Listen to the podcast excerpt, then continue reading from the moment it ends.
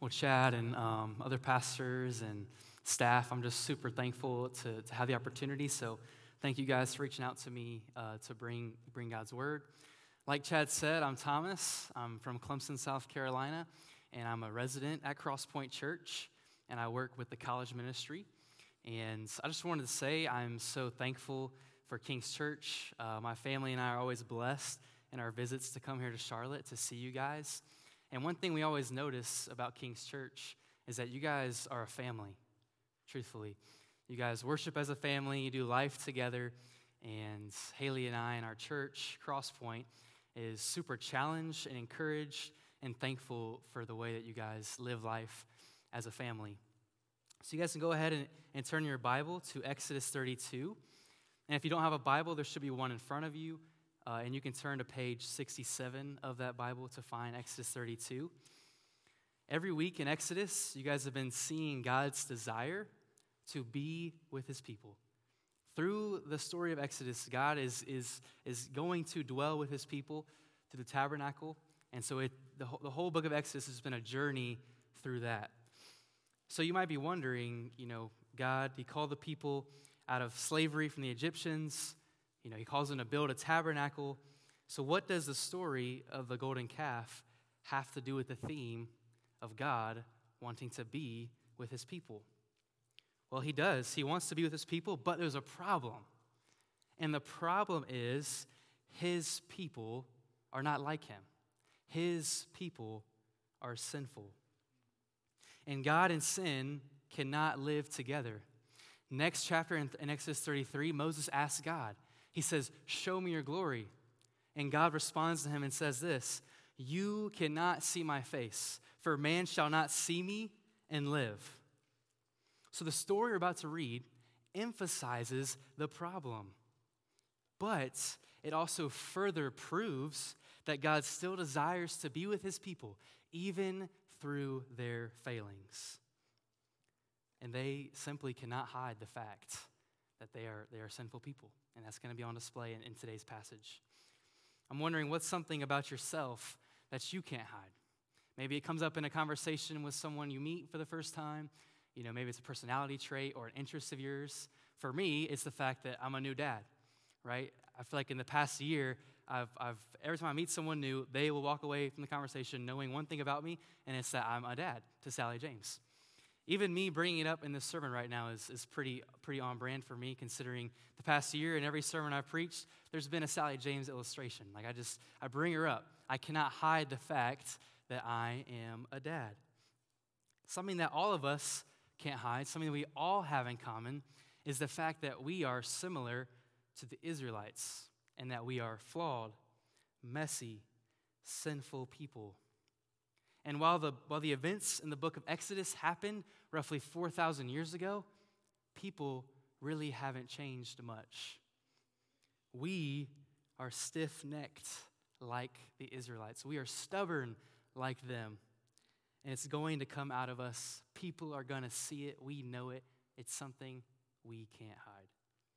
I can't hide the fact that oftentimes I'm, I'm lazy, I'm passive, if you spend time with me, you'll learn that pretty quickly about me. You'll see it in my life. No matter how hard I try, I will mess up. You and I, this is our nature. We are naturally bad people. But praise God, because He has supernaturally, in His great love, kept us. He still wants to be with us, He still wants to dwell with us, even when we've disobeyed Him. Christians today, you and me, are still God's people through the forgiveness of our sins through Jesus. And this passage right here foreshadows Jesus, like Moses, is our representative before God. And he counts us righteous only based on his righteousness. We are forgiven once and for all because Jesus stands between us and God. And because Jesus is our mediator, God is able to keep his covenant with us. And he does keep his covenant with us to love us, to be with us, to, that we would be his, his people, he would be our God.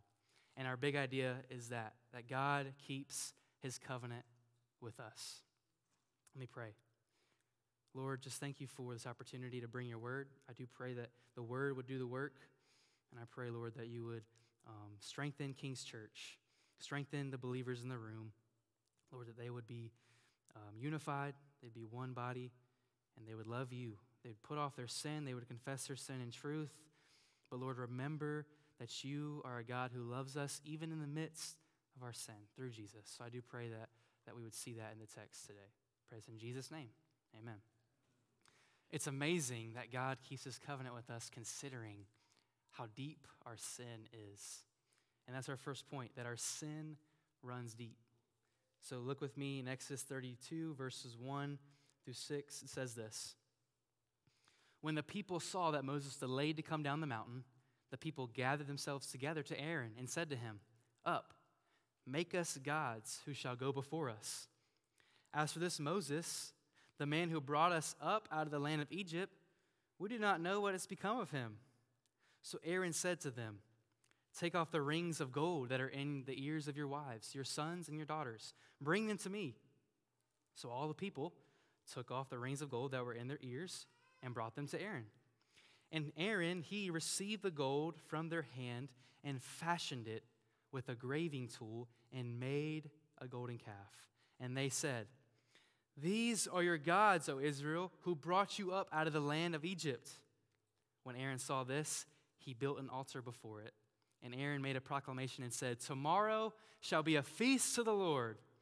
And they rose up early the next day, offered burnt offerings, and brought peace offerings. And the people sat down to eat and drink and rose up to play. So, as y'all have been reading in Exodus, Moses, he went to the top of Mount Sinai to meet with God.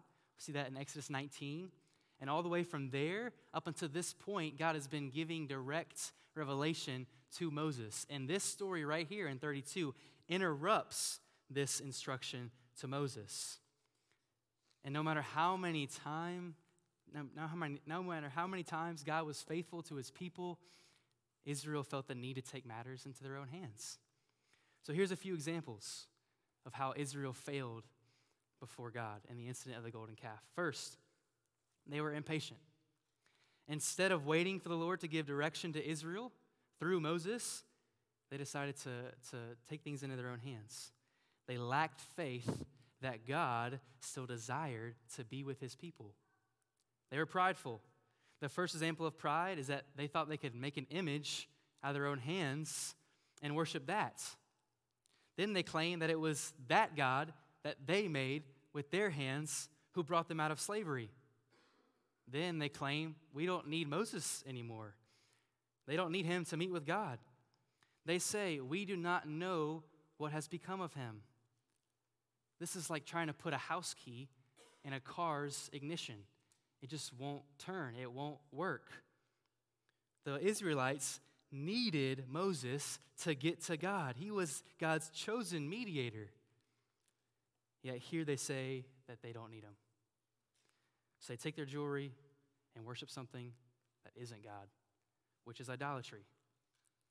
The Israelites knew the commandments that were laid out in Exodus 20. It, this is the second commandment. It says this You shall have no other gods before me.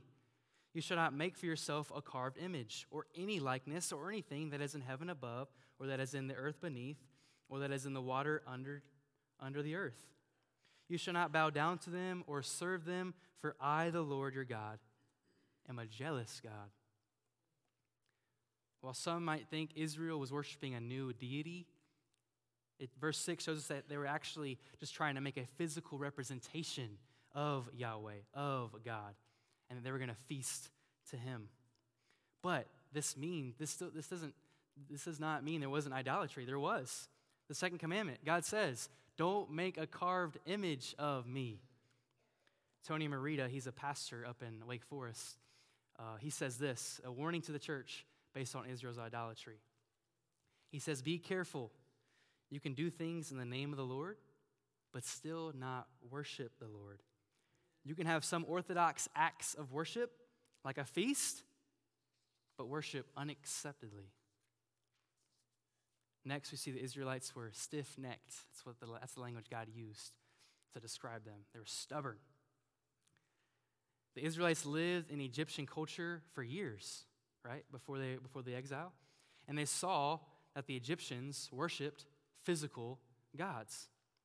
And as they traveled through the wilderness, they complained. You guys saw this before. They were hungry, they were thirsty, and they claimed that they wanted to go back to Egypt because at least they had food there. One commentator says this once again, it was proving to be more difficult to get Egypt out of the Israelites than it was to get the Israelites out of Egypt. They were going back to the very people that enslaved them. That's what they wanted. Friends, we do the same thing. We go back to the very sin that enslaved us. Next, they were forgetful. In Psalm 106, the psalmist actually refers back to this incident. And in verse 21, this is what he writes about the Israelites. They forgot God, their Savior, who had done great things in Egypt, wondrous works in the land of Ham, and awesome deeds by the Red Sea. Israel has already forgotten the fact that God freed them from slavery. There was literally locusts falling from the sky to plague the Egyptians. God literally parted the waters of the Red Sea so that they may escape. Yet they forgot. We forget things all the time. I'm a very forgiving person. You can ask my wife that.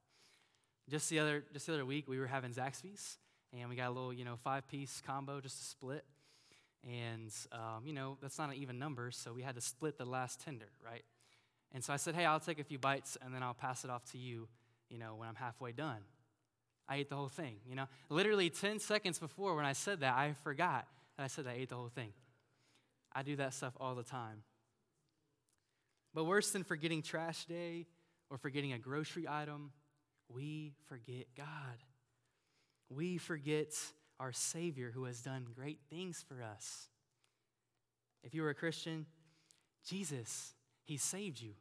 He has taken you away from the slavery of your sin. He has adopted you into his family. He's promised you eternal life. Yet we so often turn our backs on him. We are Israel in this story. We are Israel. We are impatient.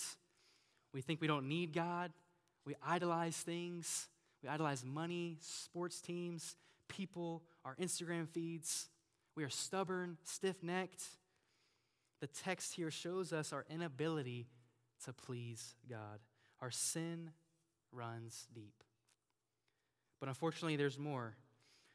Look down with me at verse 15 through 24. We'll come back to 7 in a minute. Here, the Lord calls Moses to go down the mountain to confront the people about their failing. Pick up in verse 15. So Moses turned down, went down the mountain with the two tablets of the testimony in his hand, tablets that were written on both sides on the front and on the back, they were written. The tablets were the work of God, and the writing was the writing of God engraved on the tablets. When Joshua heard the noise of the people as they shouted, he said to Moses, There is a noise of war in the camp.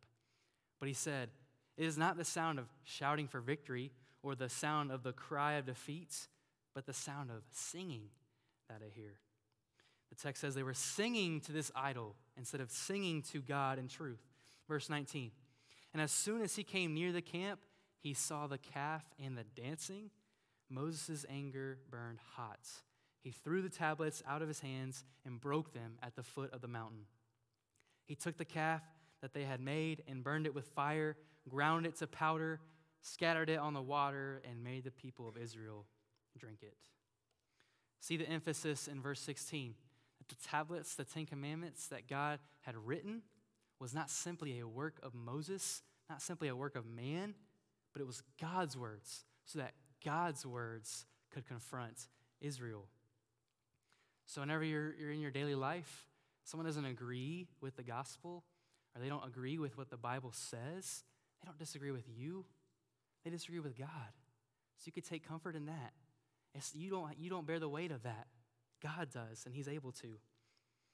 Because the word teaches against creating an idol, Moses, as we saw, destroys the idol. Not only did he destroy it, what did he make them do? He made them drink the powder from the crushed idol. The idol was completely destroyed, it was completely dealt with, and it left their body as waste, which symbolizes how God viewed the idol waste. After Moses confronts the people, he turns their leader, Aaron, his own brother, and confronts him. Verse 21 Moses said to Aaron, What did this people do to you that you have brought such a great sin upon them? And Aaron said, Let not the anger of my Lord, my Lord burn hot. You know the people, that they are set on evil. For they said to me, Make us gods who shall go before us. As for this Moses, the man who brought us up out of the land of Egypt, we do not know what has become of him. So I said to them, Let anyone who have gold take it off. So they gave it to me. I threw it in the fire. Out came this calf. Instead of humbly admitting his fault, Aaron shifts the blame. He blames Israel. He downplays his involvement in the creation of the idol. He says, You know the people. They are set on evil. It's their fault, Moses, not mine. They're even throwing shade on your name, bro. They asked me to do it. I just threw the stuff in the fire. Out came this calf. We see how ridiculous this is. This is like the classic situation when you get in trouble with your parents, right? Because all your friends were doing it. And they're like, well, if, if, you, if your friend jumped off the cliff, would you? It's like, no. No, Aaron, stand firm on your conviction. Stand firm on the fact that you are a leader. But instead, he, he caved to the ways of the people. So you can add, add lying to the list of Israel's failings. Not only did he shift the blame, but he lied. If you remember verse 4, it says that Aaron fashioned the idol with a graving tool. It's clear that he did not just throw it in the fire and it came out. He took time, he carved it, he carefully shaped the calf. He lied about his failings. Would we own our brokenness? God is telling us in the story that we, like the Israelites, are broken. So when we admit our brokenness, we agree with God. It is godly for you to recognize your sinful nature. That is what God says of us. Let's agree with Him. Some application here. I want to challenge you guys, King's Church, to specifically confess your sins to one another, whether it's uh, a spouse, someone who keeps you accountable, small group leader, pastor, other church member. Specifically confess your sins to each other. Don't be like Aaron in your confession. While he admitted he was the one who gathered the gold, he claimed it really wasn't that bad. It really wasn't his fault. You know the people. That's what he said. We might say, You know my coworker. You know what they're like. You know how I am when I'm tired. You know how I am when I'm hungry. Humbly admits your faults, repents, and move on. We've seen Israel's sin on display in the story, and ultimately, we are like Israel, and that our sin runs deep. And the Bible teaches that the wages of sin is death. So we deserve punishment for our sin.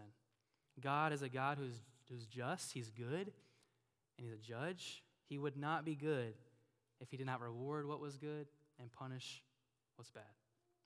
So we deserve judgment. Verse 25. When Moses saw that the people had broken loose, for Aaron had let them break loose to the derision of their enemies, then Moses stood in the gate of the camp and said, Who is on the Lord's side? Come to me. And all the sons of Levi gathered around him. And he said to them, Thus says the Lord God of Israel Put your sword on your side, each of you. Go to and fro from gate to gate throughout the camp, and each of you kill his brother and his companion and his neighbor. And the sons of Levi did according to the word of Moses. And that day, about 3,000 men of the people fell. And Moses said, Today you have been ordained for the service of the Lord, each one at the cost of his son and of his brother, so that he might bestow a blessing upon you this day. This is hard to read, but it's God's word, so we must read it. And in an evangelistic illustration that I use on campus at Clemson to, to help illustrate the fact that God must uh, reward what's good and punish what's bad, is I put someone in a courtroom situation. So if you are a judge and I am someone who is guilty, let's say I admit, yes, I've done wrong, i am a murderer, what would my sentence be? You would simply say, well, you know, you're guilty. Like, you're probably going away for life. That's what you deserve. And I would agree with them in that moment. But then I might say, this is kind of how our, our culture views it. But, sir, what about all the good things that I've done? But, sir, what about the time that I gave, my money, my time, my talents? What about that? This is just one mistake.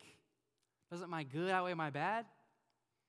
And if they're the judge, they would say, no, like we need to, we need to lock you up. We need to take you away from the rest of society because that would be loving. That would be good. The judge would not be good if he let the guilty go free. This is how our God judges. This is what he does. He sees who is on his side, who is with him, who loves him. And if you're not on his side, there's judgment waiting. But God has made a way to be merciful to the people of Israel. Yes, 3,000 men died, they were executed. A commentator estimates that 3,000 Israelites was only 0.5% of the population. And verse 3 tells us that everyone was guilty. It says, All the people took off the rings of gold that were in their ears and brought them to Aaron. All the people. So while all the people deserved judgment, only 3,000, only 0.5% were executed. This was only made possible through Moses mediating for Israel. Or simply put, Moses asked God to have mercy on Israel. And God, his love and his mercy is shown in this passage by relenting his anger. Which brings us to our second point. While our sin runs deep, God's love runs deeper. He loves us even in the midst of our brokenness. He loved Israel, wanted to be with Israel so much that he allowed Moses to mediate. So in verses, we'll go back to verse 7 now. Verses 7 through 9, Moses finds out what happened. He found out that Israel had created an idol, and God tells him to go down. He says this to Moses in verse 10. Now, therefore, let me alone, that my wrath may burn hot against them, that I may consume them, in order that I may make a great nation of you. But, verse 11, Moses implored the Lord his God and said, O Lord, why does your wrath burn hot against your people, whom you have brought out of the land of Egypt with great power and a mighty hand? Why should the Egyptians say, With evil intent did he bring them out, to kill them in the mountains and to consume them in the face of the earth? Turn from your burning anger and relent from this disaster against your people. Remember Abraham, Isaac, and Israel, your servants to whom you swore by your own self and said to them, I will multiply your offspring as the stars of the heaven. And all this land that I have promised, I will give to your offspring, and they shall inherit it forever.